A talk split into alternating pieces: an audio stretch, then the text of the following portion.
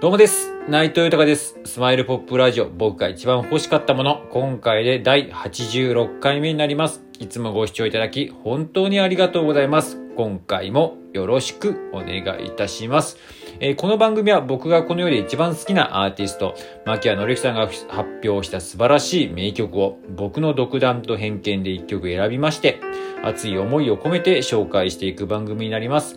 えーこの番組を何でやるかですが、改めて牧谷直樹さんの素晴らしさを知ってほしいという思い、そして今、牧谷直樹さんは活動自粛中ですが、活動復帰のきっかけになることを願っての思い、そして僕自身の夢でもあります、牧谷直樹さんと一緒に名曲を生み出すこと、一緒に何かを生み出すこと、えーそちらの方に、えーつなげていきたいという熱い思い、それですね、本当に今ありがたいことに、えーいろんな方からね、あの、こういった自分の思いや、えー夢などを語らせていただいてるんですけれども、本当にいろんな方からね、なんか本当になんか知んないですけども、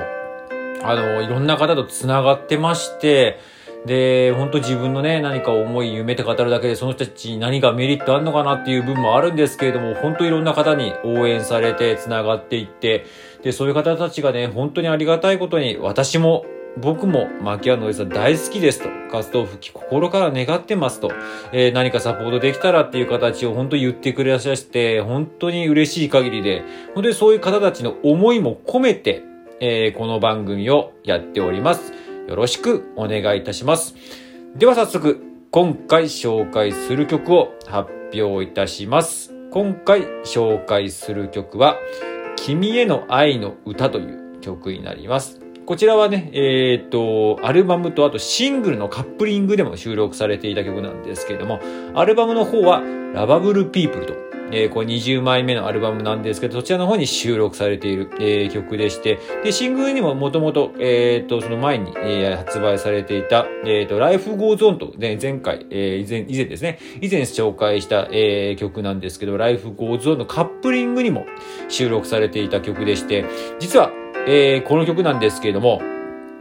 えーミュージカルが、えーを、が、ちょっと牧原さんの曲をね、こう、で構成されたミュージカルっていうのがありまして、愛の歌を歌おうと、僕もちょっと見に行ったんですけれどもね、牧原さんの名曲を、えー、ね、で、うまくつなぐ名、ね、曲の、えー、ライブ、えーライブじゃないですね、ミュージカルですね。ミュージカルだったんですけども、僕の方も見に行きまして、で、その中で、えっ、と、これまあ裏話なんですけれども、まあこうストーリーの中で、まあ、えー演出が、えー宮本亞門さんで、で、えー脚本をやったのが、えーね、いろいろバラエティな構成作家とか、もう脚本家でも有名ですけど、鈴木治さんで、その中で宮本亞門さんがこう演出していく中で、この曲、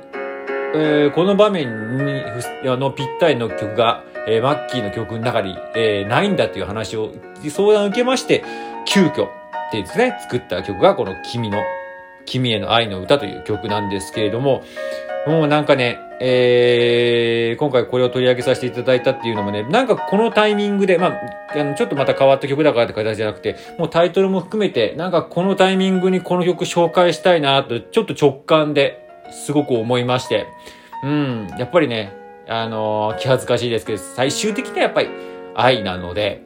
うん、なんかそういう部分で、なんかこういうふうにずっと僕もこの番組、このラジオ番組を、ど素人とね、ラジオ番組続けてますけれども、そういう部分も含めて、なんか今の時点で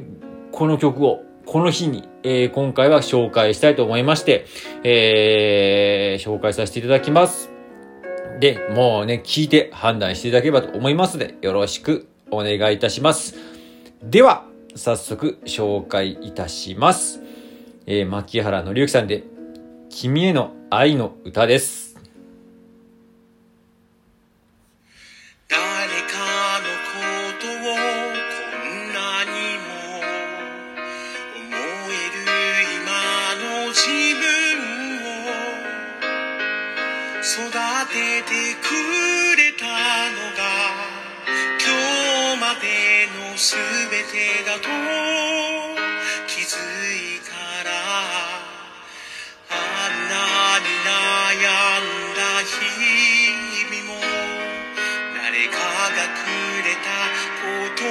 全部に突然奇跡が起こったみたいに心から感謝できたんだ。そして初めて見つけた時すぐに心奪ってしまう。素敵な君に育ててくれた全て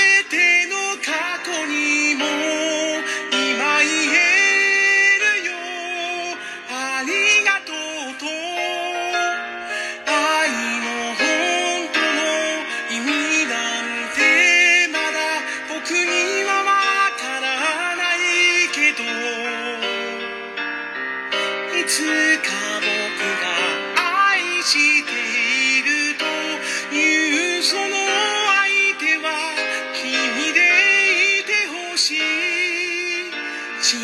せにすると言ってはみて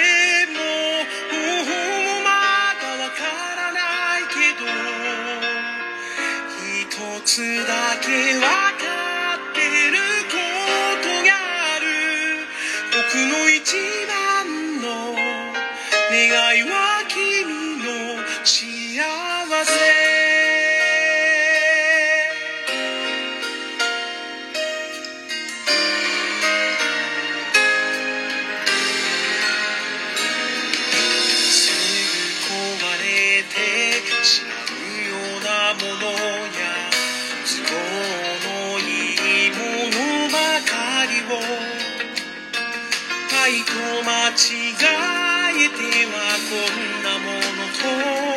諦めそうになる僕らに愛の意味を探すこと